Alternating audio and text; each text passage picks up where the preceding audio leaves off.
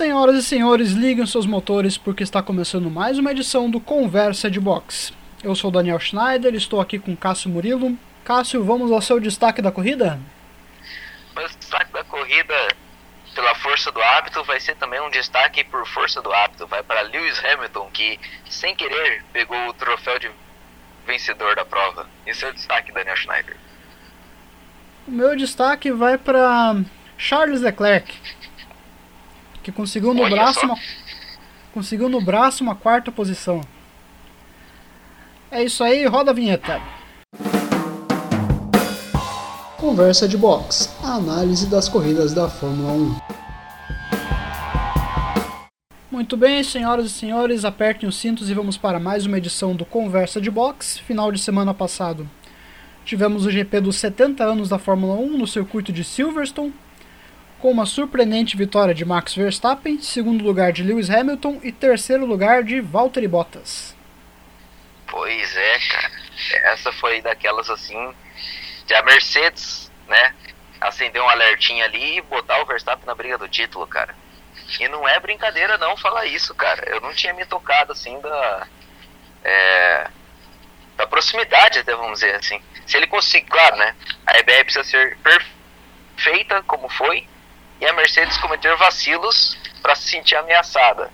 Mas que a gente viu que é possível isso acontecer acho que ficou visível nesse fim de semana, cara, quando você tem a Mercedes sendo extrapolada na sua pior condição, né, que é justamente um é histórico da Mercedes esse desgaste louco de pneu. Você ter uma inteligência muito bem trabalhada, muito bem observada para você levar um carro que não é tão forte, mas com um piloto que é extremamente competente, né, ao alto do pódio, falei até bem formal agora, mas ele já é o vice da tabela, cara. Entendeu? Tipo, já estamos naquela situação que, pá, se o Hamilton não pontua numa próxima e ele vence, ele ainda tá atrás, mas é por miséria de ponto, cara. Então, eu posso dizer assim, não temos assim uma quebra de hegemonia, mas se essa se essa postura da RBS, essa inteligência, se essa precisão cirúrgica, né, atuar com maior recorrência, cara, teremos um um, um campeonato seguinte aí um pouco mais interessante do que pensávamos que teríamos. Cara. Você estava falando, eu me lembrei do Ronaldinho Gaúcho. Estão deixando a gente sonhar. Brincadeira. Mas falando sério agora, a, a Red Bull foi, cara, foi precisa na estratégia dela, cara. Ela achou a estratégia ainda no, no sábado eu desconfiei daquela decisão de treinar com os pneus duros, mas o, o Verstappen foi perfeito na, na execução da, da estratégia.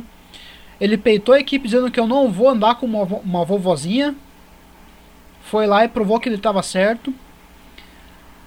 E, historicamente a Red Bull cuida melhor dos pneus. E o Verstappen. A estratégia foi, cara, perfeita, assim. Eles marcaram o Bottas certinho, cara, quando o Bottas ia mudar a estratégia pra poder voltar na frente do Verstappen. Ele, na mesma eles já chamaram e cortaram o barato da Mercedes. Foi uma exibição de gala, tanto do Verstappen, no, no ponto de vista da condução do carro, quanto da Red Bull no ponto de vista da, da condução estratégica dentro do box, cara. É de encher os olhos, né, cara? A gente vê né, uma, uma harmonia dessa, né, cara? Time, piloto, assim, tipo, realmente não tem como não lembrar dos tempos do, do Schumacher na, na, Ferrari, né, cara? É essa, essa perfeição, não tem que falar, cara. A RBR correu, assim, como gente grande e, e em comparação com, com a Mercedes, limitada, né, em equipamento, cara. Ou seja, vamos dizer que a RBR mostrou que é mais equipe, cara, porque tirou mais leite de pedra, sabe? Pô, isso aí para quem, pra gente que gosta assim, isso aí é fantástico, cara. Isso aí você mostra que nós ainda temos um campeonato de pilotos e de equipes, né? Não necessariamente de máquinas, cara. É isso que, que alegra a gente no, no esporte, com certeza.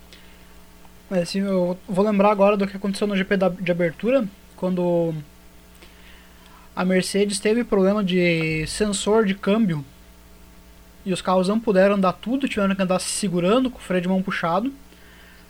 E ela resolveu o problema na semana seguinte. E eu acho que assim, o programa da Mercedes ele é muito eficiente, muito competente, cara, então eu acredito que alguma coisa eles já vão ter resolvido pro GP da Espanha. Eu acho que o GP da Ah, Espanha vai ser, sim, né? eu acho que o GP da Espanha vai ser uma corrida mais normal. Normal que eu digo vitória do Hamilton. Eu acho que ali em Barcelona, não sei se vai é, agredir tanto, né, porque Silverstone também é histórico, né, essa, essa questão ali em Barcelona, acho que não vai maltratar tanto assim os pneus na questão da- do carro da, da Mercedes, então pode ser que as condições já, já sejam outras, né, cara. É que eu, quando você é uma equipe muito competente como é a Mercedes, ponto de competente do ponto de vista técnico, eles resolvem as coisas muito rápido. A não ser que acon- aconteça uma hecatombe assim, eu acho que dificilmente eles perdem esse campeonato. Então, mas é aí que tá o grande, que eu, que eu considero o grande pulo do gato, assim, né, cara? Quando você tem alguém grandioso, alguém imbatível, alguém disso aqui, é, você não vai bater ele nos pontos que eles são fortes, sabe? Pô, a RBR bateu a Mercedes no ponto fraco dela, cara, na, na- no circuito certo, na hora certa, do jeito certo, sabe? Então isso pra mim é que foi, assim, o mais fantástico, assim, sabe? Eu não vou buscar ele no fim da reta, não. Eu vou usar pneus que ele não consegue, eu vou usar os, os pneus de uma maneira que eles jamais vão conseguir, sabe? Tipo, o Hamilton com pneus mais novos é, sofrendo, o Verstappen com pneus duros, velhos, dizendo que o carro tava rendendo pra caramba, cara. Isso aí é de, pô, isso é grandíssimo, cara. Você não, você não vê isso, nós estamos aqui exaltando isso porque nós não vemos isso acontecer no esporte, deveria ser ao, normal, né? Uma, uma constante, sabe? Tipo, então, isso é um negócio que eu vou, vou repetir direto, assim. Ah, sim, nesse ponto de vista, assim, ó, a Red Bull foi brilhante, foi... É de tirar o chapéu, é de encher os olhos, é, vai, vai ser lembrado por muito tempo essa vitória do Verstappen. E eu acho que o maior derrotado dessa história é o Bottas. Com certeza. O que você diz da estratégia da Mercedes com Bottas? Eu acho que o Bottas foi sacrificado em nome do Hamilton, cara. Porque eles arriscaram tudo com o Hamilton, colocando, segurando ele na pista por mais tempo para tentar colocar pneus novos nele e ele tentar voltar voando. E o, e o Bottas foi sacrificado nessa história. Sim. Você acha que foi uma atitude de desespero, cara, da Mercedes em tentar salvar o Hamilton desse jeito? Você acha que eles não pensaram o suficiente? Ou eles fizeram o que estava ao alcance? Eu não sei, cara, porque me lembra muito aquela situação da Ferrari, cara, que tudo ia pro Schumacher e pouca coisa ia pros companheiros de equipe dele, cara. Eu acho que o Hamilton é a mesma coisa na Mercedes. Entendi. É um cara que, por ele ser muito melhor que os outros, ele acaba concentrando os esforços da equipe. Porque não tem como você fazer uma comparação direta entre Bottas e Hamilton, cara. É até covardia.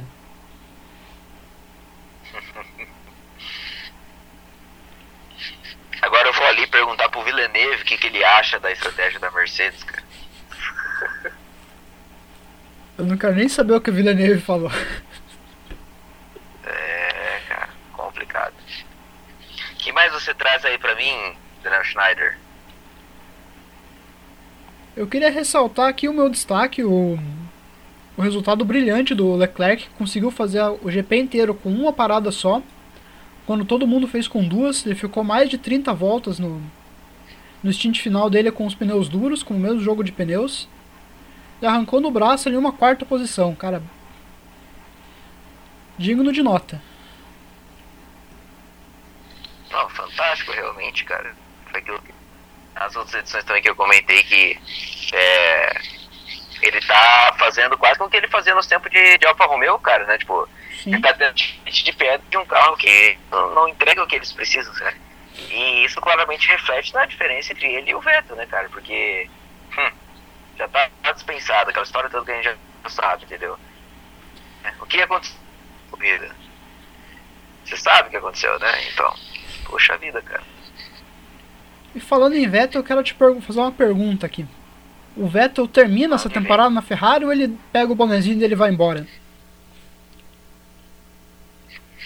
Cara, se ele fosse um pouco de cara. eu acho que eu vou confiar que ele termina o ano pianinho, tudo. Mas não ia ficar surpreso não. Se ele saísse fora. Não sei, cara, eu reconheço a fase ruim no Vettel, cara, mas eu acho que não é para ser tratado daquela maneira como ele está tá sendo tratado pela Ferrari, cara. Que me lembra muito aquela. A situação no Vettel na Ferrari me lembra muito aqueles fins de casamento de jogadores de futebol com o clube. É. Tipo Marcelinho Carioca e Corinthians. Aqueles fins melancólicos de casamento. São Paulo, Marcos e Palmeiras. O jogador sai trocando farpa com a diretoria, com a torcida. Aquele fim melancólico. Que apaga toda uma história bonita, assim. Não que a história do Vettel tenha sido uma coisa brilhante na Ferrari, mas... mas... É isso que eu ia questionar, tipo, será que a história do Vettel chegou a esse ponto, cara? Todo mundo queria que fosse, né, mas... E não vamos dizer que ele, pô, ele, ele, ele trabalhou para que fosse, sabe? Ele fez o que estava ao alcance dele, sabe? Só perdeu a mão em alguns momentos cruciais, é o que eu acho. É que assim, quando o Vettel assinou com a, com a Ferrari e ele se colocou nessa condição, lembrava muito a questão de do Schumacher reconduzindo a Ferrari ao caminho dos títulos. E ele mesmo, na primeira vitória dele pela Ferrari, quando tocou no italiano, ele foi lá e regeu o italiano tal como o Schumacher fazia. Então o Vettel se põe nessa condição de se comparar ao Schumacher, cara. Mas você não pode ignorar que o Vettel recolocou a Ferrari num, como um time de ponta, cara. Porque os carros que a Ferrari tinha até então, até 2015, cara, era um pior do que o outro. O carro de 2010 era bom, de 2012 era ruim, 2012, 2011, perdão, era ruim, 2012 era ruim, 2013 era ruim, 2014, pelo amor de Deus. O Vettel conseguiu reorganizar a equipe. Só que a equipe Ferrari com a qual ele assinou em final de 2014 não existe mais. Todo aquele staff saiu. Cara. Daí ele não tem, acho que, essa, essa cabeça. Né? O, o Schumacher construiu o time dele, né? Dentro da ele levou a galera da Benta e tudo. Foram anos, né? Dando aí pra, pra chegar às vacas gordas. Eu acho que. Não sei se diferença de gerações, isso aí, nesse, nesse papo eu incluo até o Alonso, cara. Esses caras estão com saco pra construir assim, não. Não estão mesmo. Eles querem chegar e já ganhando já, cara. O Alonso chegou na mesma condição do tá, tipo, um piloto é, da, da, carreira e, e essa que o Schumacher conseguiu cumprir, cara. Aí vai muito do gênio de cada um, né, cara? Não, o Alonso não é um cara para construir equipe para vencer, cara. Ele é um cara que tem que pegar a coisa pronta. Ele não consegue, é uma limitação dele. Exatamente. Ele é um cara que ele é, ele é pelo que a gente ouve, ele é um cara insuportável para se trabalhar. Exatamente. E eu esperava uma outra postura do Vettel, cara. Eu esperava que ele levasse gente da Red Bull, que ele organizasse o time ao redor dele. E não foi o que ele fez, cara. Lógico, ele trabalhou no carro, ele, o carro é muito melhor do que ele era antigamente os carros de 2018 e 2019 da Ferrari eram muito melhores que os carros de 2013 e 2014, por exemplo. Exatamente. Mas ele ficou devendo esse título, mas não é para o caso de você ser humilhado na Ferrari, cara.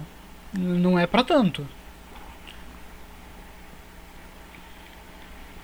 É, isso aí acaba sepultando aí precocemente a carreira do cara, velho.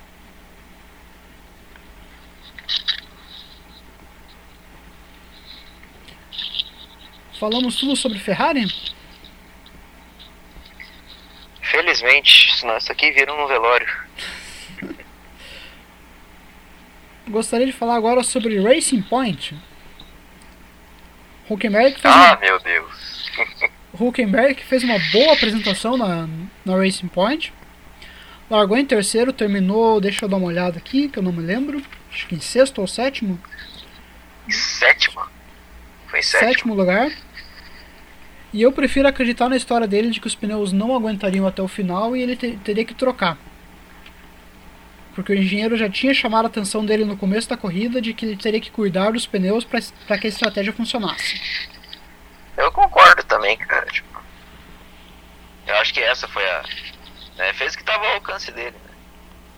Não, para um cara que estava nove meses fora da categoria, andar em sétimo lugar, fazendo terceiro tempo nos treinos, tá, tá excelente.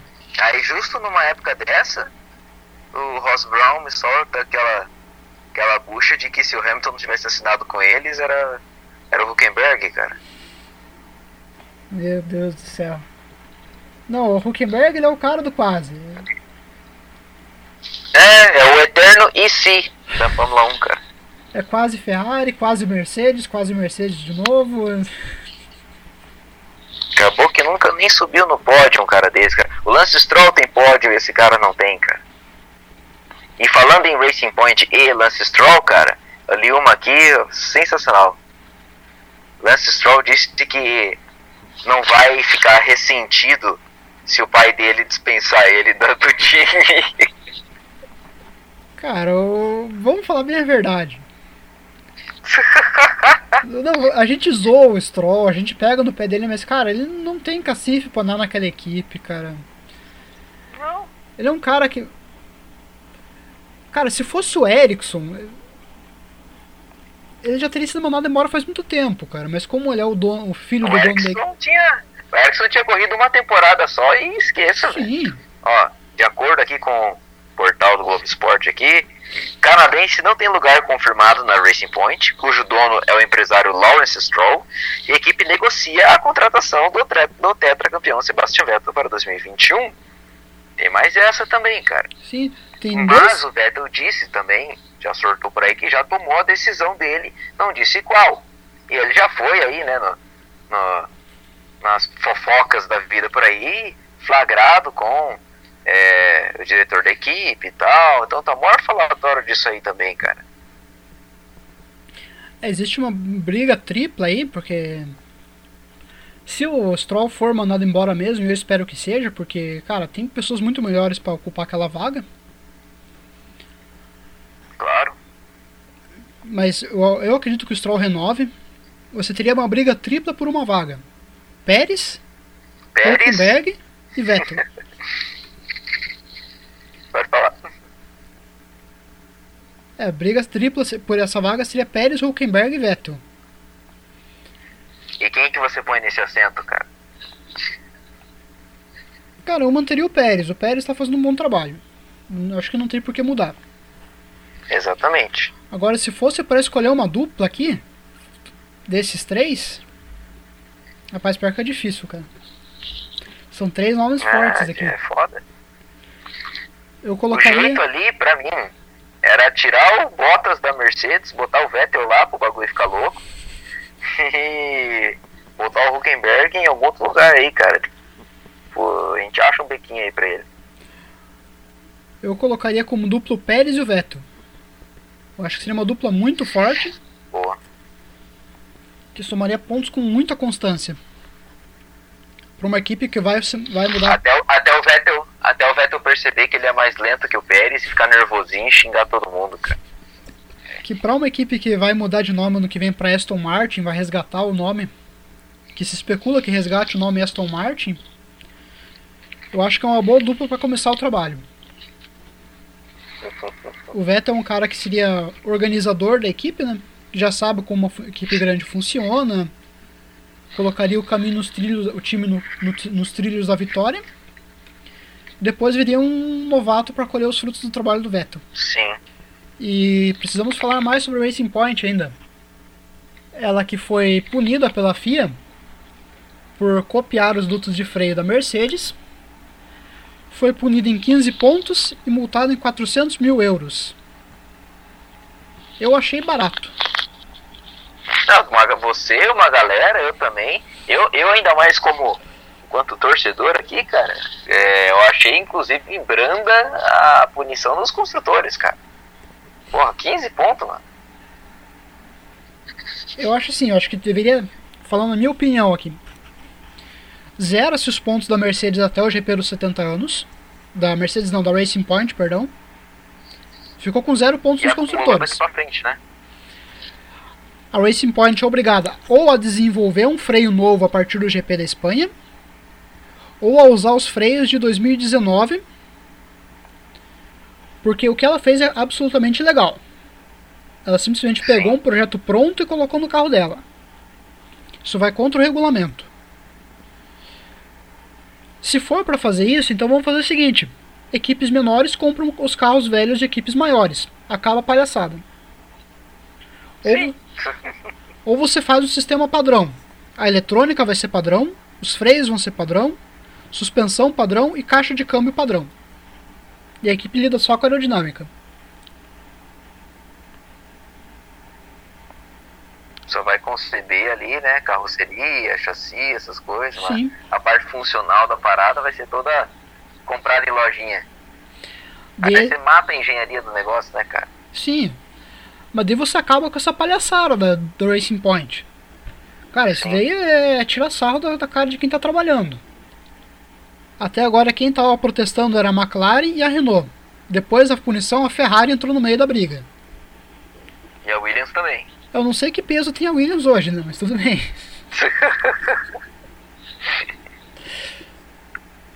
Só que assim, você vai, cara, você é uma equipe nova. E você vai comprar uma briga com Ferrari, Renault e McLaren e Williams também, porque são equipes históricas você tá comprando uma briga bem pesada. Sim. Não sei, são cenas dos próximos capítulos. Eu acho que não vai dar em nada, viu, cara? É, não, é muito, muito bundamolismo, sabe? Registramos aqui a nossa frustração com as punições. É. Mais algum... de chinelo. Mais algum assunto, Cássio? Que eu me lembre, acho que não, cara. É, é, eu dei aquele destaque lá, né? Só, foi só um comentário, né? Que realmente o cara tá acostumado a vencer tanto que pegou o troféu do, do vencedor. Enquanto que o, né, o grande vencedor do dia foi a EBR e o Verstappen, né? Então, acho que essa corrida, essa situação, né, essa estratégia, né? Tipo, o, a sacada de um time e o vacilo de outro, assim, permite que as coisas fiquem mais emocionantes, cara, fica aqui, né, o nosso desejo para que isso aconteça com maior constância, mas não por é, por alguém que quebra faltando 100 metros, mas justamente por alguém que pense, sabe, que encontre, que, que raciocine, que faça acontecer, sabe, isso é o que, que faz a grandeza da, da categoria, cara, e é isso que a gente mais gosta de ver, é isso. É isso aí, meus amigos, até a próxima edição e... Tchau!